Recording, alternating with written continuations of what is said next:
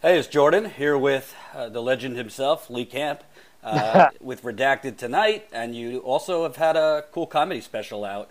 Uh, how, how can people go check out your comedy special, which has no corporate influence? It's all you.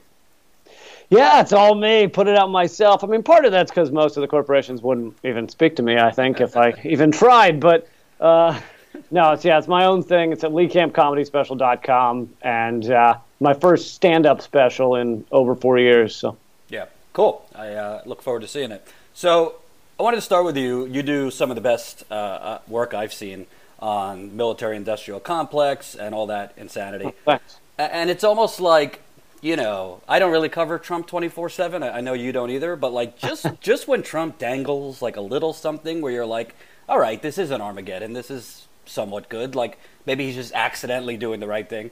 Uh, he's already kind of moonwalking back from from Syria withdrawals. Now it's on pause. I'm scared shitless. You know, he's meeting with Lindsey Graham. Heaven forbid if Lindsey Graham is our new defense secretary. Right. Uh, are you surprised by this? Uh, for for a hot minute, we were going to take troops out of Syria half the troops out of Afghanistan. Uh, looks like uh, not, not not passing. Well, yeah, I mean, the things Trump has done that seem peaceful, such as peace with North Korea and pulling troops out of Syria. A, I think he's doing them for the wrong reasons. He's doing them because it, will look grandiose. He can stamp his name across peace process with North Korea or across something else, uh, or he's doing it because he's getting a lot of tweet, tweets about something. But um, but when he does it, it, it immediately you see the kind of deep state and the corporations involved in the military industrial complex push him and make sure it doesn't happen.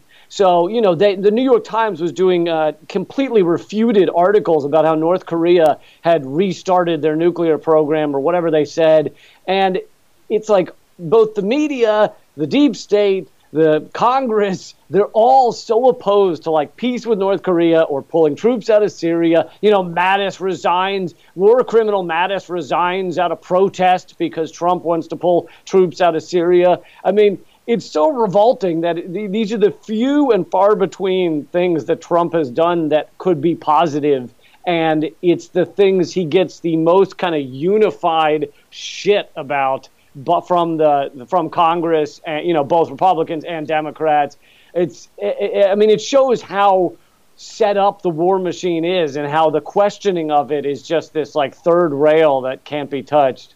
And what I found, I guess, not surprising, but obviously they, they had like one anti-war voice on in days, Rand Paul, and yeah. um, but the radical concept is the troop withdrawal, uh, and the scandalous is the troop withdrawal, not the fact that we're there illegally in the first place. Right. That that wasn't mentioned at all. I mean, I expect this. I don't know if you saw this. Uh, an NBC journalist just left, and on his way out, like in a memo, he basically acknowledged, like, yeah, NBC, in addition to being Trump, a Trump circus, uh, is they're they're warmongers. This was uh, journalist Bill Arkin, I believe, uh, just left. But there, there seems to be no discussion on laws and, and international law. I don't expect it in corporate media, but just period, uh, unless it's you or, or actual independent journalists.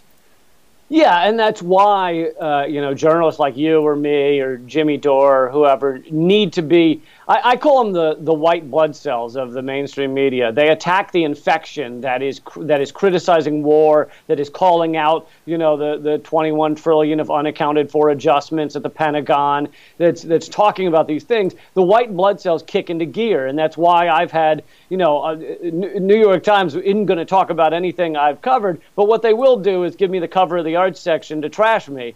Uh, and NPR did the same thing. And they do that to make sure that in those Google searches, the first thing that comes up, New York Times article, Lee Camp is propaganda, and they're the white blood cells to make sure that uh, this this this news doesn't get out there, this information doesn't get out there, and you know it, it's amazing to see them kick into high gear at the threat of peace the idea that there could be peace with North Korea, the idea that there could be peace uh, with, with Syria. It, they really do kick into high gear, and Congress has completely just given away. They're they're supposed to hold the the, the purse strings of war. They're supposed to uh, you know vote on whether we should go to war, but they, you know, 1973, they they enacted the whatever it's called, War Powers Act or whatever, and and then they've never voted against uh, military action until this latest Yemen vote, which was only in the Senate, and the House made sure they didn't vote on it, uh, basically. And and it's like that that's that's the one little bit. I mean, that Yemen vote is the only time they've ever even done anything on on the bombs that we're. Dro- I mean, Obama was in seven countries. I think we're still in seven countries. Obama dropped more bombs per day than Bush did. Trump is now on, under him. The military is beating that record, and you know, the, the, the slightest threat of peace is just their, their hair is on fire. However, the, if you notice, the one time our media was fully congratulating Trump was when he started bombing Syria like a year ago, and then it was all celebrations. It was all they were they were smiles ear to ear. Well, the other element is you know not that I'm saying the media shouldn't have had outrage over you know the what do you call it the execution of uh, Jamal Khashoggi. He wasn't exactly like a journalist per se. He he was you know kind of uh, in bed with some of those Saudi uh, rich rich folk. But at the same time, that's when the media and the political class got upset about Saudi Arabia. Not the not the dropping of bombs, not the dropping yeah. bombs on school buses, children, weddings. It was this one journalist because obviously the media gets incensed when they are the story, not when well, uh, foreign citizens are. Well, well, I'll take it even a bit further, and it took me a while to figure out why are they covering the death of this journalist. They don't cover the death of journalists all the time. Like journalists are are executed in Saudi Arabia and around the world endlessly. There's assassinations. The woman who revealed the Pentagon, uh, not the Pentagon paper, the Panama Papers was assassinated. No discussion, basically, of any of that. Why Khashoggi was it? And it's because he was one of the media elite. He wasn't one of the kind of third world. We don't, you know, you're a blogging in Saudi Arabia dissident. He wasn't one of those. He was the media elite. He was a Washington Post columnist, and the, he was friends with them. He knew them. He had dinner with them. You know, uh, I talked to Chris Hedges about it, and you know, Hedges knew him, and and like he was one of the media elite. Which, when you kill one of them, that's a step too far. That is so. So really, it's the elite protecting the elite. Now, uh, like you said, it is horrific but they should also be covering the, the murder of journalists all over the world. And they're really not. And this was the first time they were willing to question Saudi Arabia. Meanwhile, Yemen the, is facing the it, it, it could become the largest famine in the past hundred years. And our media is uh, MSNBC, according to Fairness and Accuracy reporting, went a year uh, ending in this past July without mentioning Yemen during that time, they mentioned Stormy Daniels 455 times. So it's unbelievable. I want to ask you because you know you have Alexandria Ocasio Cortez coming in, uh, Rashida Tlaib, who today is the big story because she said a bad word, and you know all this other stuff. But I don't really see progressives making the connection. You know, Trump is there's a war on the southern border. I mean, there's less people that are being killed by you know undocumented immigrants than being murdered in schools and concerts. And all. I had the argument with my dad the other day. I love him, but he watches Fox News. Said, "Why are you so concerned about this, but you don't give a damn about the concert shootings, the malls, the you know? I don't really see this this connection among progressives to make that." Uh, not just for campaigns, but in general, like, no, no, there's a real war in America against white Fox News watching domestic terrorists. Uh, there's a mass shooting every other week, sometimes twice a week. Uh, what are your thoughts on uh, it's? I, I, don't expect the Democratic Party to do it, but I don't really see that being brought up uh, in a coherent message by progressives.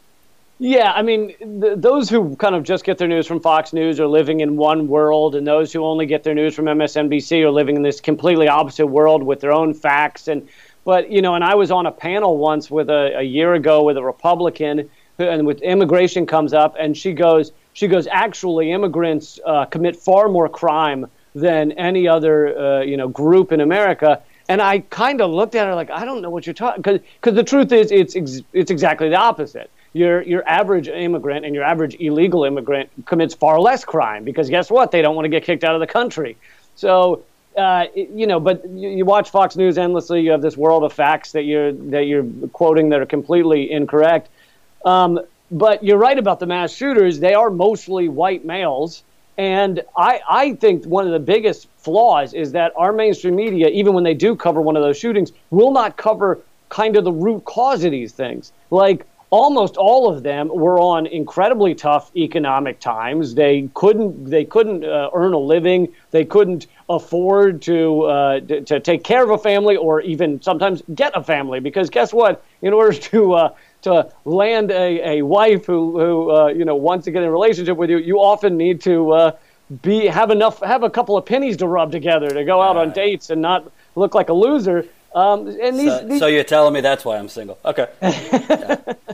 But but but you know the, the, the, people have been exploited to such a level that they are kind of blowing up. The anger kind of blows out in in these various ways. Uh, a suicide is another one. You know, uh, suicides, uh, and especially veteran suicides, is a horrific uh, crisis in this country. And none of this is talked about. None of these root causes is talked about the economic exploitation. Instead, it's just, oh, you know, lone wolf. If it's a white guy, if it's not a white guy, he's part of a terrorist organization. You know, I don't really want to. Uh, I don't want to do like horse race handicapping 2020, but I do want to ask you about the propaganda because I was on the campaign trail uh, when I was at the Young Turks, and obviously there was a lot of propaganda and attacks against Bernie Sanders. But it's it's like a different level now, and he hasn't even announced. I mean, I feel like they all got in a room uh, at some point. New York Times, Washington Post, uh, Politico, now the New Yorker, and we're just like, all right, you got Monday, you got Tuesday, you got Wednesday. It, it's a diff. It's yeah. sometimes two two a day. Everything from you know he's behind quote unquote attacks on uh, O'Rourke to now, obviously, there was obviously issues in his campaign with uh, sexual harassment and things, which I think he addressed pretty straight on and apologized for it and said he'd do better. But there was no accusation against him. Um, what are your thoughts? Because we, we know the nexus, we know how this works, but I think it's on one hand, you have all these coordinated uh, propaganda against Bernie Sanders, and on the other end, I mean, they're, they're censoring independent media. I know you've been attacked uh, yep. uh, on Facebook and suppressed. I mean, every day I'm losing subscribers like th- 200 at a time sometimes, inexplicably. Yep. People don't get notified. Google searches are rigged. Uh, it seems like there's a real, uh, you want to talk about a rigged system, a, a really rigged process. Yeah, I think back in 2016 and 2015, they thought kind of the status uh, quo uh, uh, ruling elite thought that they could just write those articles about Bernie Sanders if he got threatening, not cover him on MSNBC, and that he would just go away. And and they thought that if they just did a couple of uh, articles about Trump, uh, you know, saying McCain was a coward or whatever he said, that he would go away. And neither happened. And really, the the reason I mean Trump got 23 times as much coverage as Bernie, but the reason Bernie was able to compete was all this social media and the ability of average people to talk about these candidates outside of just the you know the gatekeepers uh, on the mainstream media. And so now what you're seeing is like this kind of panicked like oh shit we can't shut down outside thought. We can't keep everything inside of the little acceptable box. And I talk about this some on the stand up special, this little box of allowable debate. They'll debate, but it has to be between here and here. You can't have out here, out, you know, it's, it's got to be really the acceptable levels of debate. And that's perfect for them because then if you're even debating in there, you've already lost because you don't know, you're not talking about everything else. And and so now what they're, they're, doing is all the suppression you're talking about. I mean, what was it? 800 pages were purged from Facebook on the same day. They coordinated with Twitter so that they were banning not just the, the that same page's Twitter account, but the editors of those pages. People that had their own personal Twitter accounts that happened to be editing, you know, uh, at Anti Media or Free Thought Project or whatever. They're banned off Twitter, and this coordinated like that full on conspiring between Twitter and Facebook and others to shut down these these platforms. And I think that the the Bernie Sanders people and the, the people who you know are are excited for a Bernie Sanders 2020 run don't understand that it's not like it was in 2015 and 2016 that you can't the, they, they will not get the traction online that they used to. I mean, you look at like CNN videos on YouTube and they're getting a million views, whereas they used to get 5,000. And the reason is not because everyone's all of a sudden into CNN. Oh my God, it got so good recently. No, it's because that's what YouTube is spraying at people's faces. hey, you have to watch this. They're not showing your videos to people. They're not showing my videos to people. They're, like you said, just every time I tweet out, hey, p- people are being unsubscribed without their knowledge, check and see if you're still subscribed. I get a dozen or 20 uh, responses to those tweets saying, I thought I was subscribed and I'm not. Right. And it's just endless. I can't tell you how many people are actually reaching out to me and being like, "Hey, are you still on Twitter?" I'm like, "Yeah," because uh, they don't see my tweets. Like they have to actually go to my Twitter page to see my tweets, even if they're following me or whatever. Um, but that gets to a point about Bernie because you know I don't think Bernie like is most is like most uh, presidential candidates. Obviously, he wants to win, but that's not the main reason. It is the main reason, but it's not the only reason he's running. He's trying to make a point. But I see Elizabeth Warren now running. Uh, obviously, Beto O'Rourke is being manufactured into this Obama, you know, 2.0.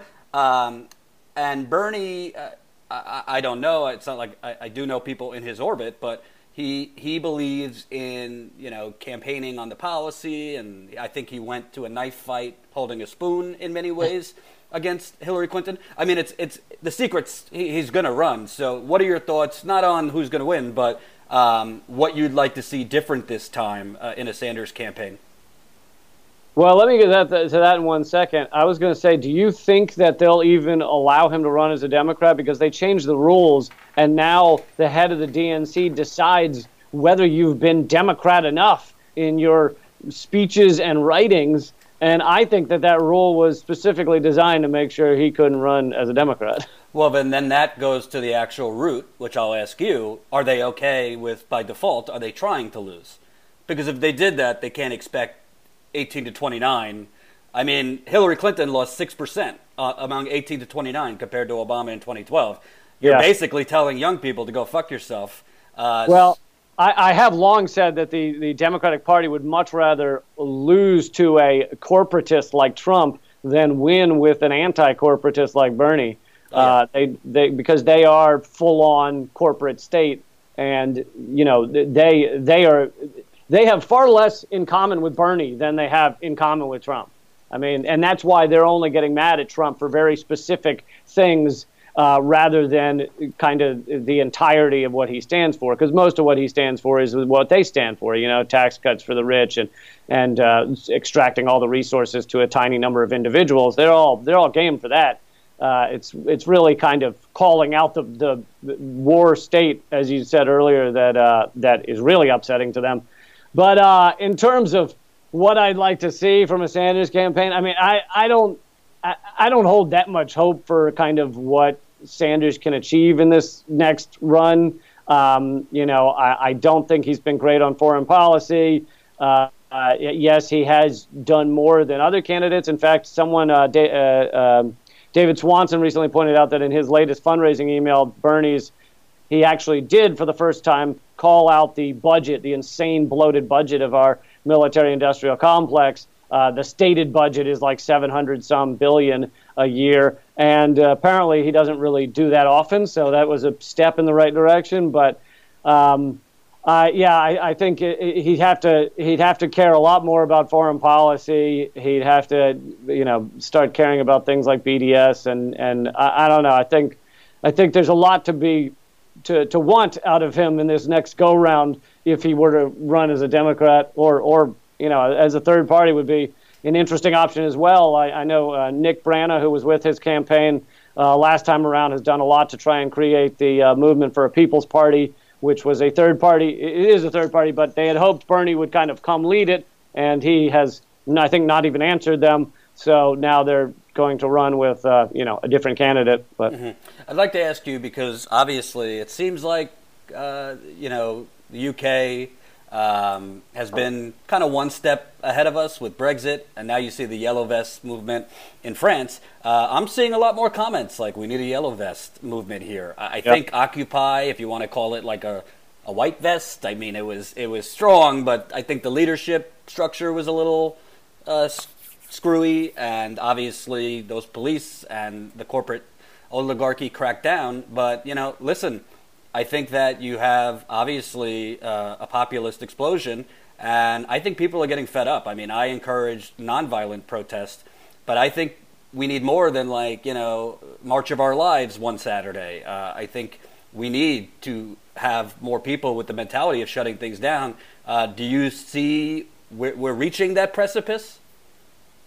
Yeah, I mean, I, I, think we, we should be. It's, but you know, it's kind of a brilliant scheme that as we get to the point that uh, you know, uh, uh, it seems like some sort of vir- revolution, either nonviolent or violent, could pop off. People are so uh, you know the situation is so dire that they can't even afford to get food or can't afford uh, to stop their job for one day. So it's kind of like they're chained down to not be able to uh, to stand up or strike or uh, shut things down in a in a strong way. And it's a it's a brilliant system, this late stage capitalism that has people chained down like that. But yeah, there is there is an American Yellow Vests uh, group on Facebook and. Uh, they emailed me, and, and I don't know uh, how how strong they are yet, but um, you know, I know that many of them are pushing for nonviolent, uh, uh, extreme grassroots action.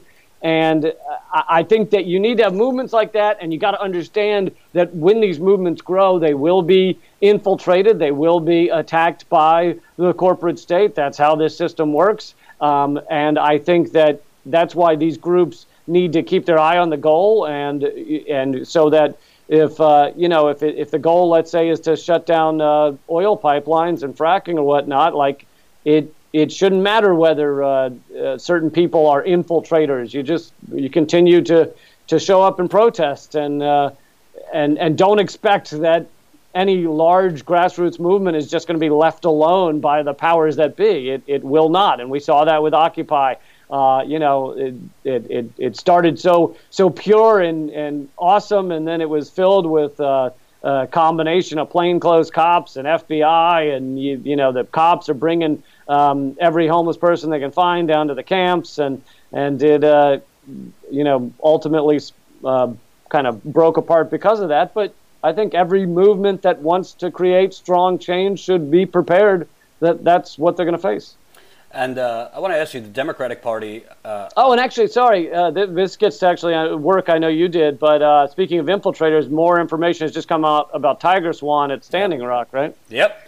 Yeah, you know, I was being told by Obama let things play out while his FBI, Homeland Security, was working with an oil company's private mercenaries. So, you know, what do they call that? Fascism? Anyway, uh, yeah, I want to get that journalist on. That was a great report at The Intercept. Um, you know, I, I I see the Democratic Party. Nancy Pelosi comes in. Day one austerity. You know, we got to find cuts and we got to think of the debt and deficit. I mean, the Democratic Party actually, I don't know if it's their donors telling them this. I mean, the Republican Party doesn't give a shit. They say they do, but they blow up everything. Um, so the Democratic Party wants austerity. Uh, then you have, now they're talking Medicare extra, you know, lowering the eligibility age for 55. So it's again with these crumbs and let's change the side dish um, do you think Nancy? Do you think it's that they are just totally ignorant uh, of the movement underneath, or they simply don't care?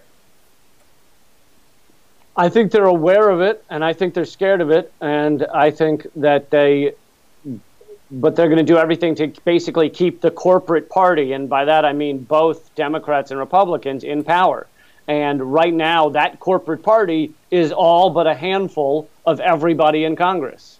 Um, and I, I, talked about in the Democratic primary for these midterms the, the fact that kind of like all of the actual progressive, like anti corporate, all of those that were anti corporate, they were weeded out in the early primaries. Like they were, they, like between a combination of not giving them, making sure they couldn't have any big funders, and the DCCC not giving them data, not helping them to run a campaign. I mean, all of the truly left anti corporate candidates were weeded out so early. So you ended up with about five in the actual election, uh, or maybe more than five, but only five in competitive districts. And then you ended up with like, you know, three or four getting in. Um, and it's, you know, it's been done well and carefully by the Democratic Party to make sure no one who is opposed to, uh, you know, the, the, the neoliberal corporate state is actually in Congress.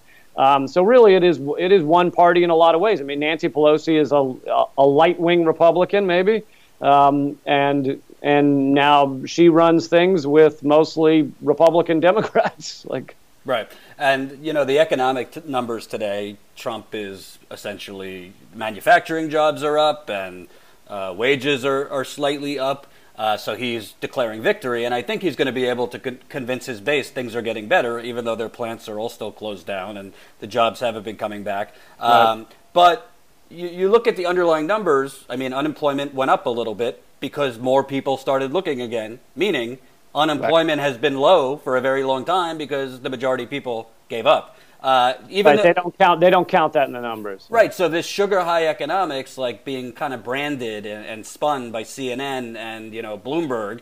Uh, I mean, I've you've been on the road. I I've, i go on the road uh, as funding allows me to these days. I mean, the majority of the country is like living paycheck to paycheck and living in squalor, um, which goes back to this kind of talk of a yellow vest. I see more people waking up, but I also see that Trump's a great marketer, and the Democratic Party is just selling the same shit. So it seems like we're going to continue to have this quasi, if you want to call him a quasi fascist. Uh, regardless of 2020, it seems to me that nothing, even though there's an exploding movement underneath, uh, nothing's changing as far as this narrative uh, that things are getting better and the economy is dandy. Um, do you think that's a, a failure of the progressive movement? Do you think that's just the forces we're up against? Because I think, you know, the way to defeat Trump or just to defeat neoliberalism, you got to wake up more Republicans. You got to wake up yeah. more people that have been basically voting against their own interests.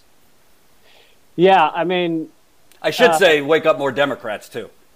Yeah, yeah, uh, uh, yeah. I mean, I, I think people need to understand that when the when the Wall Street is doing well, when stocks are shooting through the roof, it's almost always because worker power is has been suppressed really well, really efficiently. So when workers have no power, when they're not able to strike because they fear for their job and they're or they're working at jobs where there are no unions and no real leverage, uh, that's when stocks do very well because the corporate owners are, are very happy and they can pay workers hardly anything. And so that's why Wall Street has been doing so well for the past 10 years. And yet the next collapse is is coming or the next crisis. And even goldman sachs and the large investment banks have said the next uh, economic uh, crisis will be by 2020 meaning that these are the largest these are the largest pro capitalism firms in the world. And they are saying here's how capitalism works. You will have a giant bust that destroys many people's lives millions of lives kicked out of their homes families fall apart you know, all of that jobs gone, pensions gone. You will have that every 10 to 12 years. Mm-hmm. And that's the economic system that we're told to believe in like it's some sort of religion. Um, but in fact, that's Goldman Sachs saying, here's how it works. You're gonna, we're going to have another collapse because we are exploiting things so effectively that, that we are getting bloated and nobody can afford to buy anything anymore and workers are struggling. And yeah it's it's it's i think americans have to come to terms with that and wake up to that and wake up to the environmental destruction going on as well. And uh, you know i don't think any of that knowledge any of that understanding will come from these clowns that we have in office that go out and give one press conference versus another press conference just uh, calling each other liars and and even the you know, one guy's lying and the other guy's calling him a liar, and the other guy calling him a liar is also lying, just in a different way. And you know, I did a, I, you know, we've gotten into this bizarre like lies on top of lies. Where I did an article a year ago, where each year Washington Post does a big article that's like you know 20 pages long on all the lies Donald Trump has told week by week through the past year. It's an immense article, an immense undertaking that they do. And I went through it, and they're not wrong that Donald Trump is lying. But I just picked apart how each time they're talking about his lies, they've got their own lies in mm. there. You know, they're they're putting their lies on top of his lies. They're correctly calling him out, but then they're also trying to manipulate the American people at the same time. Well, I might point out the Washington Post might not like Trump withdrawing troops, considering you know they're trying to get a fat contract with the Pentagon and their contract. Yep their uh, oh excuse me Amazon their their parent um, fat contract with the Pentagon and the CIA and God knows who else. Uh, last last question: How many Russian trolls uh, did it take to influence what you're having for dinner tonight? yeah, well, you know, I I was telling somebody this earlier today. I think people don't understand. Like, yeah, I've got this comedy show redacted tonight at RT America, and I get all this hate for that.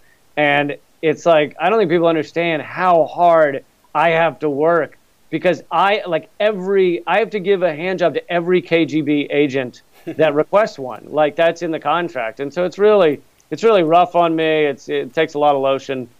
Yeah. Uh, no, I mean, of course, I'm at RT America because it's the only place, it's the only television channel that will give me the freedom to say all the stuff I'm saying to you right now. And it's the same reason people like Chris Hedges and Jesse Ventura are here as well. It's uh, all in all seriousness, it's interesting because I mean I don't I don't watch it like all day, but I've seen enough RT. If you put up RT America compared to CNN or M- especially MSNBC, which one is state-run TV? I mean, it's not even close. Yeah, it, it's it's really yeah. striking. I mean, just look at Syria. I mean, it was it was essentially just warmongers from just a revolving door on for days and days and days, basically doing yeah. talking points for the U.S. government. And and now they just have they have uh, ex you know directors of CIA and ex generals just on payroll now. They just come on. Hey, I used to be the head of the NSA, and now I'm going to tell you what to think. And they just have those people on. And you know, you're lucky if they mention, oh, this guy used to be with the NSA. But then they certainly won't mention the fact that he is currently on the board of like General Dynamics or some other weapons contractor. It's like this guy directly benefits from more war, and MSNBC or CNN or whoever is asking them whether we should be at war. Right. And the interesting thing, and kind of corrupt thing, you know, this the Senate intelligence report that they were using to say, oh, you know, these Russian trolls were targeting black people and Bernie voters and Jill Stein voters. The firm that did it, uh, New Knowledge, I mean, the founder is an ex NSA. I think the other founders, ex State Department. You had Defense Department involved. Uh, I think William Connolly, President Clinton's CIA director, has financial connections. I mean, it's all, and it's the same thing with uh, CrowdStrike that did the. Yep. Uh, I mean, I mean, it's basically just they might be X, but you're never really X deep state. I mean, you, you're always deep state. No, you're, you're, it's a revolving door, and you're handed off to another group where you get paid to to keep, basically keep doing the same thing under a private, you know, business or whatever. And and yeah, you're absolutely right. Like all these organizations that uh, you know claim to have the truth. I mean, uh, Washington Post uh, put out that ridiculous McCarthyite articles quoting PropOrNot, which uh. PropOrNot is this shadowy organization that just says everyone on the left wing is a you know far uh, everyone on the far left, which means you know outside of the corporate Democrats is a is a Russian and and and the Washington Post is propping this up like some sort of it's like the saddest, most pathetic lack of journalism in this country. Well, appreciate you doing real journalism. Uh, tell the audience one more time how can they watch your comedy special? Yeah, thanks. Uh, I, I talk about all the stuff we've just talked about, except I try and make it funny uh, in the in the comedy special. It's leecampcomedyspecial.com, and they can also find it at the top of my Twitter, which is at Lee Camp. Great. Thanks, man, for taking the time. We'll be in touch. Thank you. Okay.